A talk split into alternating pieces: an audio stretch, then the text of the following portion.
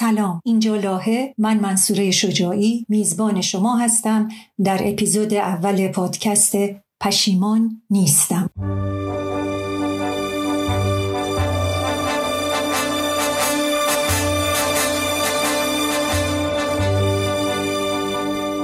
هشتم ماه می. سال روز پایان جنگ جهانی دوم. این روز در اروپا و امریکا به وی دی معروف است. روز آزادی و روز پیروزی بر فاشیسم. امروز آغازه است برای پشیمان نیستم با اپیزود کرونا و مادران صلح در ایران.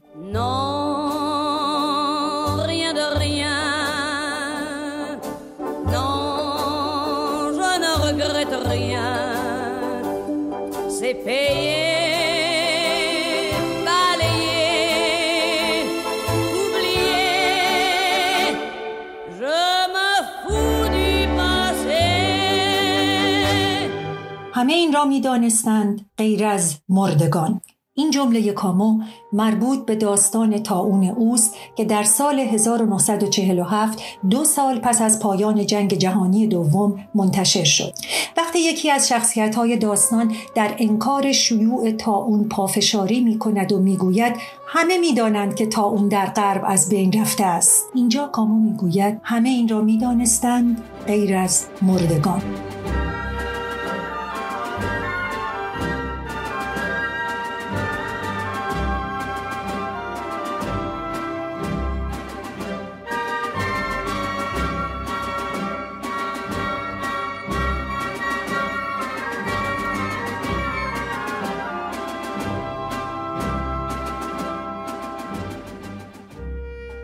کامو در اون به خوانندگان خود می‌گوید که باید دیگر انسانهای رنجور را دوست داشت و باید در تلاشی جمعی از درد و رنج آنها کاست. رمان اون ترویج نوعی مهرورزی و نوع دوستی است.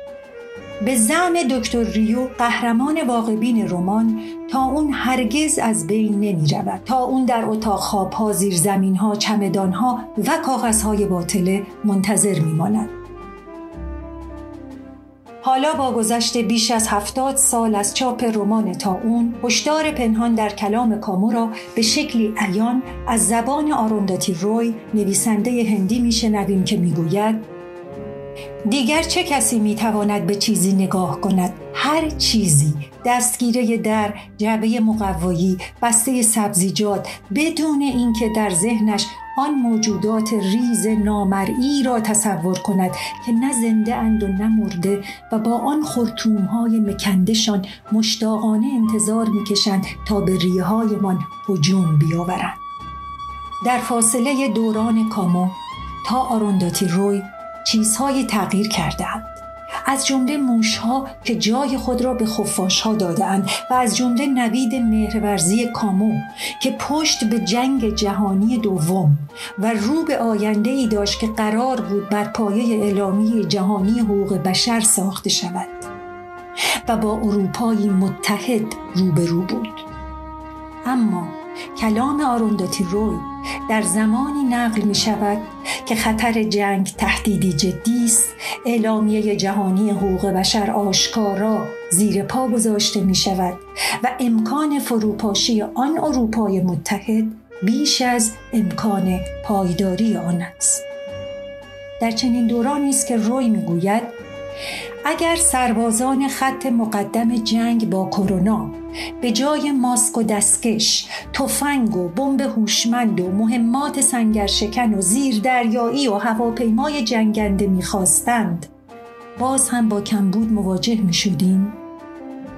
در جهانی که مردم شاهدان بهد زده رشد تکنولوژی جنگ هستند چطور می شود که همزمان شاهد عجز صاحبان تکنولوژی های پیشرفته در مقابله با ویروس کرونا نیز بود آیا اراده ای در پشت این عجز نهفته؟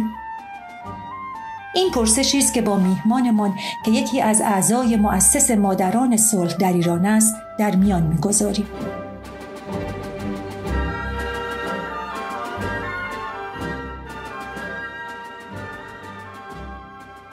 با سلام به شما و شنوندگان عزیز و تشکر ازتون. در واقع در پاسخ به این سوال که چرا آیا تکنولوژی ها از مقابله با ویروس عاجزن یا اینکه اراده ای پشتش وجود داره که انجام ندن؟ مثلا مقابله جدی نکنن؟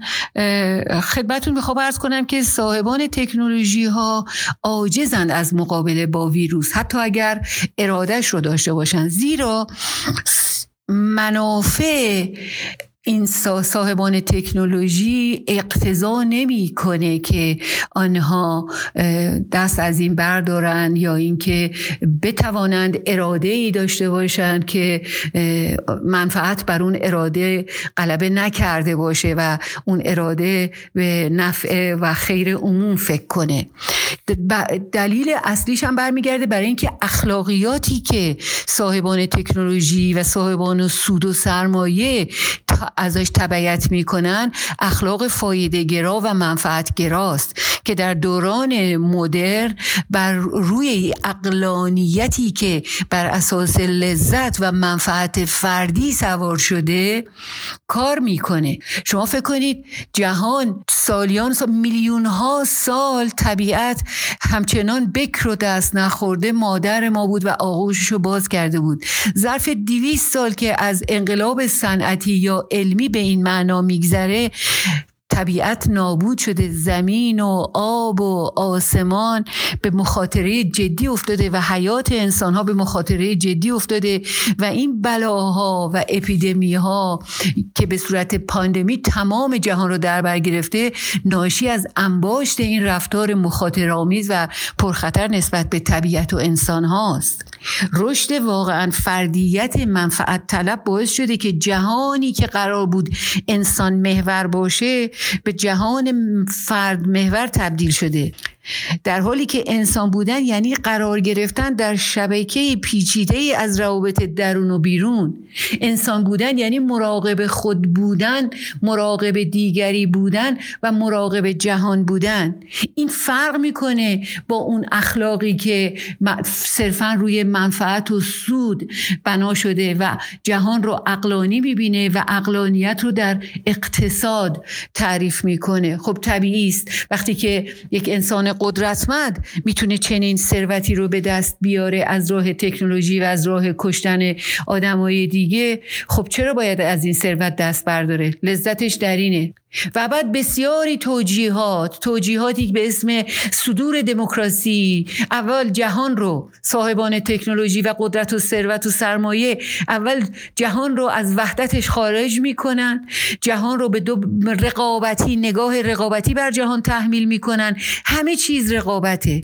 همه چیز شما اگر بدوی به دست میاری حتما موفقیتش تو در گروه فقر و بدبختی و فلاکت دیگریه. برد تو شکست اون دیگری است تازگی کنشگران مدنی در گفتگوها از یک اصطلاحی به اسم برد برد صحبت می‌کنن. اما همین اصطلاح برد برد در بازی ها و گفتگوها وقتی نزد صاحبان صنایع میاد در واقع برد برد بین صاحبان صنایع و شرکت های چند ملیتیه. پس جهان رو تقسیم به جهان رقابتی می‌کنند. جهان توسعه یافته جهان توسعه نیافته شمال جنوب دارا ندار. داراییشون در در واقع تولید این جنگ افزارا و ارسال اون به جاهای دیگه است و کشتن مردم هاست. بهانش صدور دموکراسی صدور توسعه هست. کجا صدور دموکراسی از طریق جنگ افزار و این تکنولوژی های افسار گسیخته هسته یا غیر هسته یا شیمیایی است؟ کجا تونسته این جهان پر آشوب و پر جنگ که توسط همین تکنولوژی ها به گند و فلاکت کشیده شده جایی دموکراسی بیاره.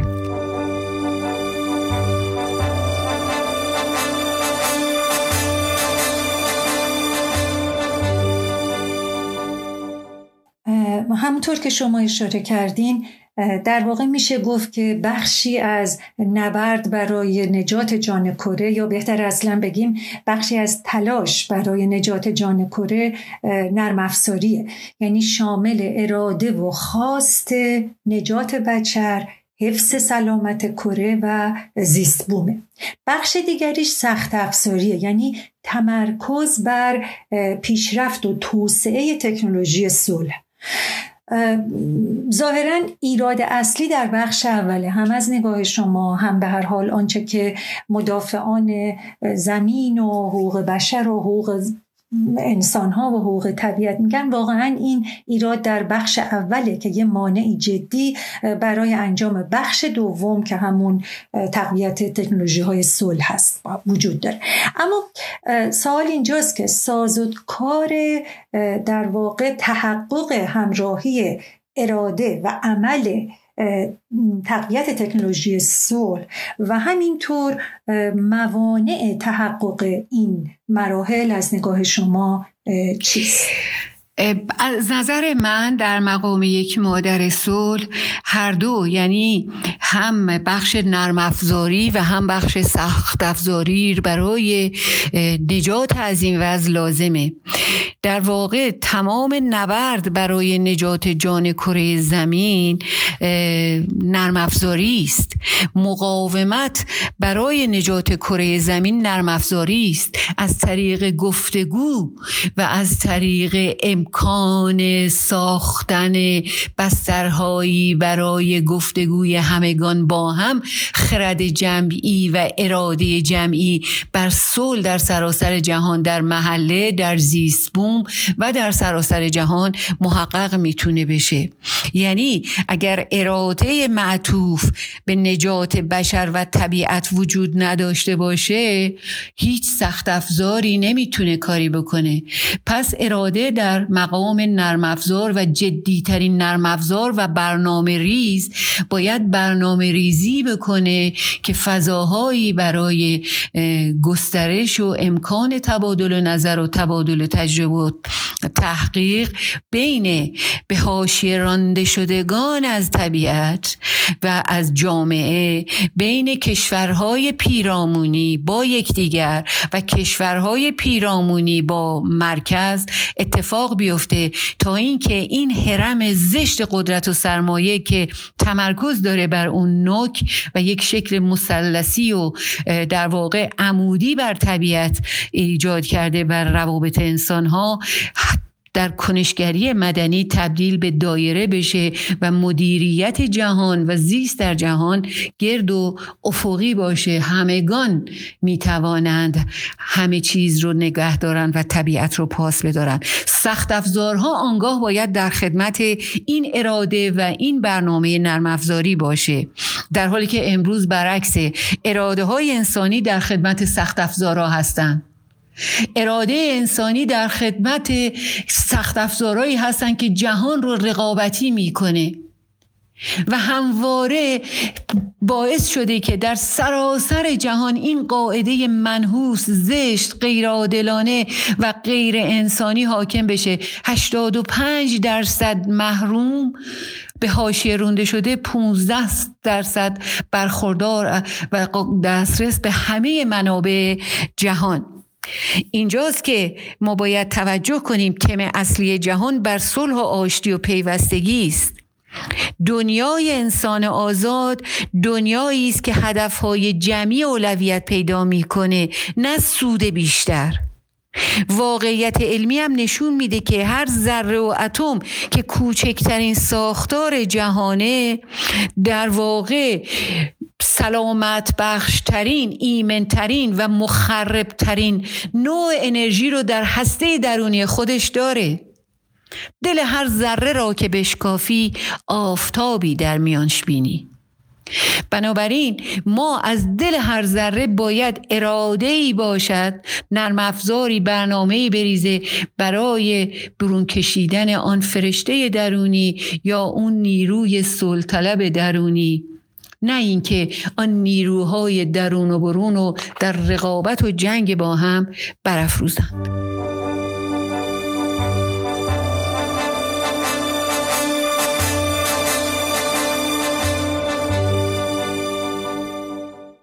در دوران کرونا که روال معمول زندگی تحت شعاع شیوع این بیماری قرار گرفت و گرفته هنوز مادران صلح فعالیت خود رو چگونه مدیریت و برنامه ریزی کردن با توجه به اوضاع قرنطینه؟ بله مادران صلح هم که در واقع گروهی هستند سنین به هر حال بالای پنجاه سال دارن و این مخاطر آمیز بود رفتن و بیرون اومدن و قرنطینه رو به طور کامل سعی کردیم که رعایت کنیم.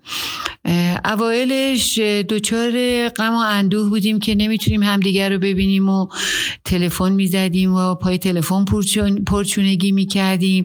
اما به تدریج یاد گرفتیم که در فضای مجازی بتونیم با هم صحبت کنیم گفتگو کنیم حتی وبینار و سمینار و اینطورا وبینار بتونیم برگزار کنیم که هنوز نکردیم.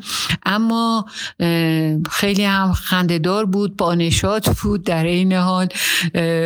خب یه ذره هم بعضی اوقات عصبانی می‌کرد. اما تونستیم یاد بگیریم که جلسات مجازی برگزار کنیم. الان دیگه هممون یاد گرفتیم که چجوری بلنگوامون رو خاموش کنیم به موقع حرف بزنیم. دیگه همه نتونیم هی همه چون تو جلسات عمومی هممون با هم می‌تونستیم حرف بزنیم و جالب اینجاست دیگه. اینا دیگه کارهای زنانه و به ویژه مادرانه است. گوشمون حرف همه رو میشنوه در این که داریم حرف می‌زنیم. در این حال هم می‌تونیم یه بافتنی هم ببافیم یا راجع به دستور آشپزی هم صحبت بکنیم. ولی خب جذابیت های خاص خودش داره. اما واقعیت هم که فضای مجازی فضای یخزده است. و در فضای یخزده سوء تفاهمات بسیار بالا میره و چیزایی هستش که باید یاد بگیریم. من شخصا دور هم نشستن و چای با هم نوشیدن و چشم در چشم دوختن و صحبت کردن راجع به صلح رو بیشتر از فضای مجازی دوست دارم. فعلا بهش تن میدیم تا ببینیم خدا چه بخواد.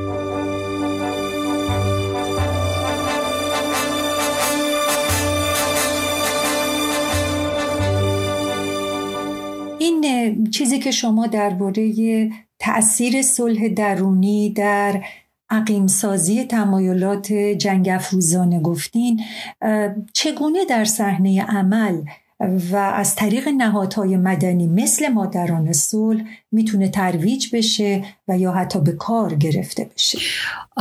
در واقع صلح درون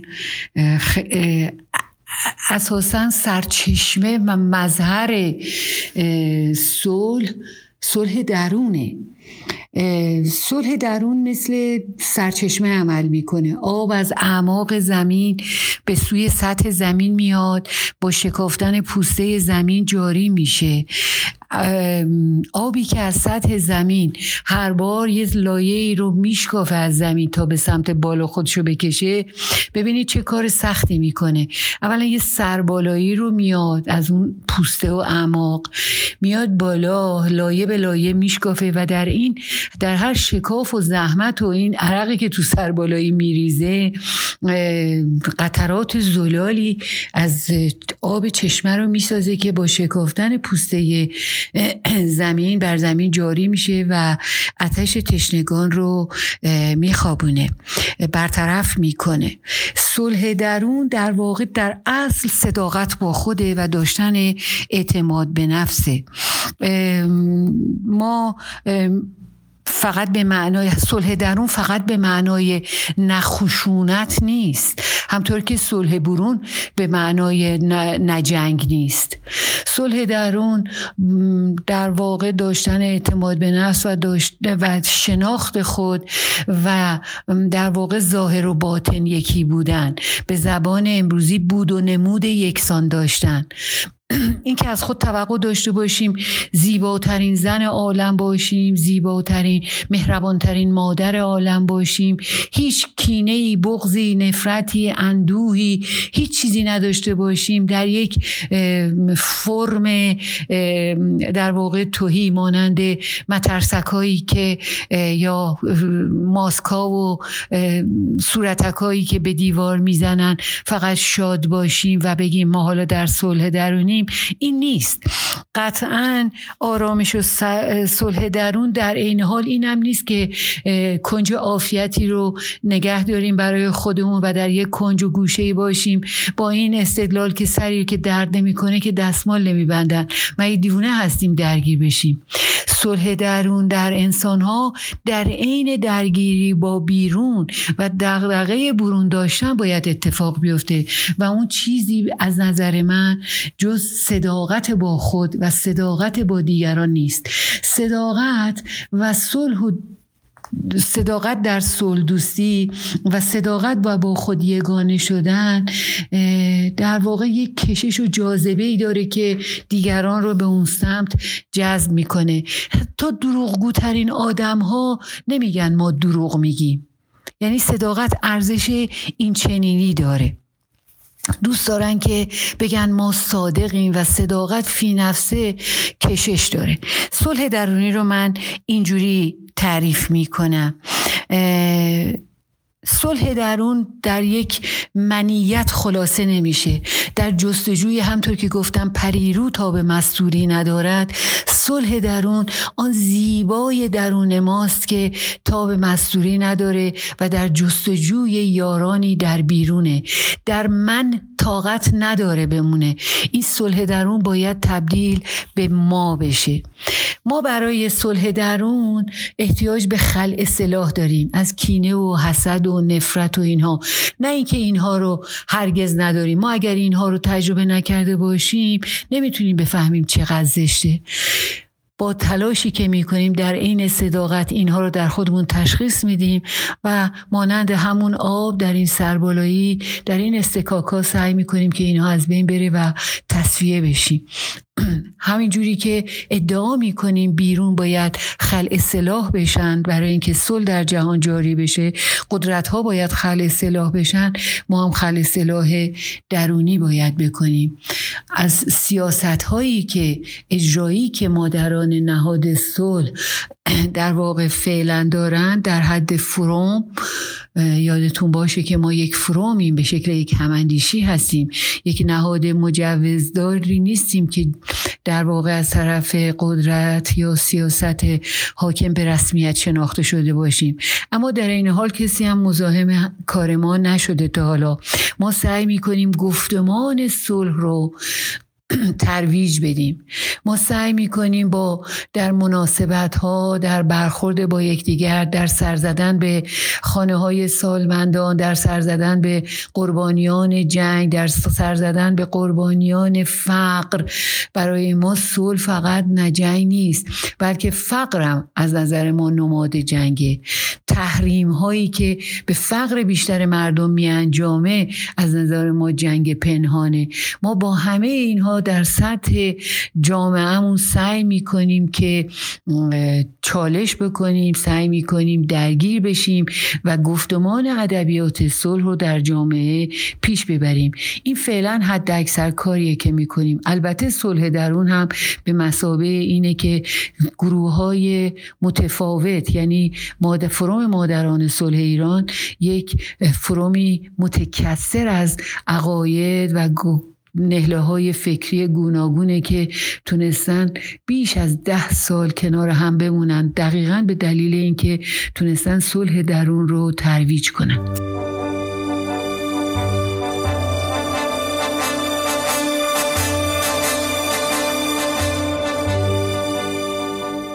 در دوران کرونا ما شاهد نوعی همدلی و همبستگی بین مردم هستیم. اکثر مردم در صدد یافتن راههایی برای تشویق همدیگه به کارهای نیک و یا اینکه همه در تدارک و طراحی شیوه های قدردانی از کسانی هستند که برای نجات جان انسان در تلاشن مثلا قدردانی هایی که از کادر پزشکی درمانی میشه و یا قدردانی از افرادی که قوانین قرنطینه رو رعایت می‌کنن. یک جور فضای قدردانی نسبت به امر خدمت به بشر حاکم شده. خیلی ها امیدوارن که این نگاه نهادینه بشه و در دوران پسا کرونایی هم ماندگار باشه. اما برای اینکه این آرزو تحقق پیدا کنه خب قاعدتا نیاز به زمینی شخم زده و حاصل خیز برای کاشت نهال این آرزو داریم. چرا که حداقل به ملت ایران تجربه نشون داده که بذر آرزوهای مردم روی زمین لمیزره حاصل نداره حاصلی نخواهد داد. پس برای حاصل خیز شدن این زمین چه باید کرد؟ خود مردم برای حاصل خیز شدن این زمین چه باید بکنند؟ و نقش نهادهای مردمی مثل نهاد مادران صلح چیست در این؟ در پاسخ به این سوال شما که در واقع در دوران پسا کرونا آیا این همبستگی و همدلی می‌تونه برقرار بمونه یا چه راهکارهایی باید داشته باشیم؟ من امیدوارم که ما این پیام کرونا رو بشنویم. پیامی که در واقع کرونا به مسابه یک ماده ژنتیکی یا ساده ترین ساختار شورمنده هستی چگونه تونسته پیچیده ترین ساختار شورمنده هستی یعنی انسان رو به زانو در بیاره زمینگیر بکنه؟ به گفته درد از او درمان نیز هم این ضرب المثل بسیار پرمعنای ایرانی اگر درد رو این ذره کوچک که آفتابی در میانش هست رو ببینیم نباید فقط بخش تخریبیش رو ببینیم واکسنی که همه جهان در جستجوی اونه و متاسفانه پول کافی هرگز برای اقلام بهداشتی و سیر شدن و سرپناه برای مردم نگذاشتن. میلیاردها دلار رو صرف ساختن نرم سخت افزارها و تکنولوژی های کشدار مردم و قارت مردم کردن که یک دهم اینها برای سیر کردن و سرپناه ساختن و امنیت طبیعت و مردم بس بود. حال که کرونا اومده تا نشان بده که با سرسوزنی به که حتی نادیدنی این بشر می‌تونه زمینگیر بشه. یک کد تاریخی و استورهی بیارم. سلیمان پادشاه که پیغمبرم بود سلیمان چنان جباریت به خرج میده و چنان همه ازش میترسن که حتی یک سال میمیره تا موریانی ریز اساش رو می‌خوره و او میفته مردم می‌فهمن که مرده. یعنی لازم نیست برای مبارزه با جباریت و قدرت های خیلی بزرگ و پرسر و صدا شما هم خیلی پرسر و صدا و دروشندام و قوی هیکل باشید. این دروغیه که خود همین نظامات اقتدار طلب برمی افروزن در حالی که در یک کنش مدنی اگر کافیز روی کردمون برای بقای همبستگی روی کرد از اخلاق منفعتگرا باید تبدیل بشه به اخلاق مراقبت اخلاق مادرانه. به نظر بنده اخلاق مراقبت اخلاق خاصنگر هست اما عام رو هم می‌تونه ببینه. این اخلاق تن مثل اخلاق دوران مدرن کانتی یا رسویی نیست که معطوف به اقلانیت از نوع ریاضی باشند و معطوف به فایده از نوع اقتصادی. بلکه منکر عام بودن قواعد اخلاقی میشه اخلاق مراقبت. بر درگیر شدن فائل اخلاقی یعنی انسان و جانبداری عاطفی و احساسی در بلایا تاکید می‌کنه. پرستاران پزشکان تمام مادران تمام اینای مادرانی که فرزندان خودشون و دختران دکتر و پرستارشون روانه کردن برای پرستاری از دیگران خودشون پرستاری بچه ها و کودکانشون اونها رو به عهده گرفتن. اتفاقا زنان در این صفحه اول بودن. مادران در صفحه اول کمک در اوضاع احوال قرنطینه بودن. این است که چرا؟ چون نه به خاطر و اخلاق مراقبت یا اخلاق مادرانه نه فقط به خاطر انجام وظیفه نه به خاطر فواید و نتایج سودمندش که برای خیر فرزند به کار میره. چون هستی من ز هستی اوست. تا وقتی که او هست این هستی پیدا میشه معنا پیدا می‌کنه. چیزی که کاما به درستی در تا اون میگه. تا اون که مرد همسایه که خودشو می‌کشه از فرط زندمانی و دیگه درکی از زندگی نداره چون بسیار تنها مونده. وقتی که تا اون میاد مشارکت می‌کنه در بیرون راندن تا اون احساس زندگی می‌کنه. در مشارکت و پیوستگی و مراقبت از یکدیگر در روشنگاه در واقع عشق و صلح انسان به هستی خودش پی می‌بره و وارد جهان اجتماعی میشه و جهان اجتماعی و طبیعت رو که بستر و بافتی است که انسان در اون زندگی می‌کنه رو درک می‌کنه. کامو به درستی میگه اگر قرار است کتابی درباره عشق بنویسم صد صفحه خواهد بود. 99 صفحه اون سفید یک صفحه رو می نویسم عشق عشق عشق. درود بر شما درود بر عشق درود بر صلح. اپیزود اول از پادکست پشیمان نیستم رو با هم شنیدیم. تا اپیزود بعدی. Balayer les amours avec leur trémolo, balayer pour toujours. Je repars à zéro. Non, rien de rien. Non, je ne regrette rien, ni le bien.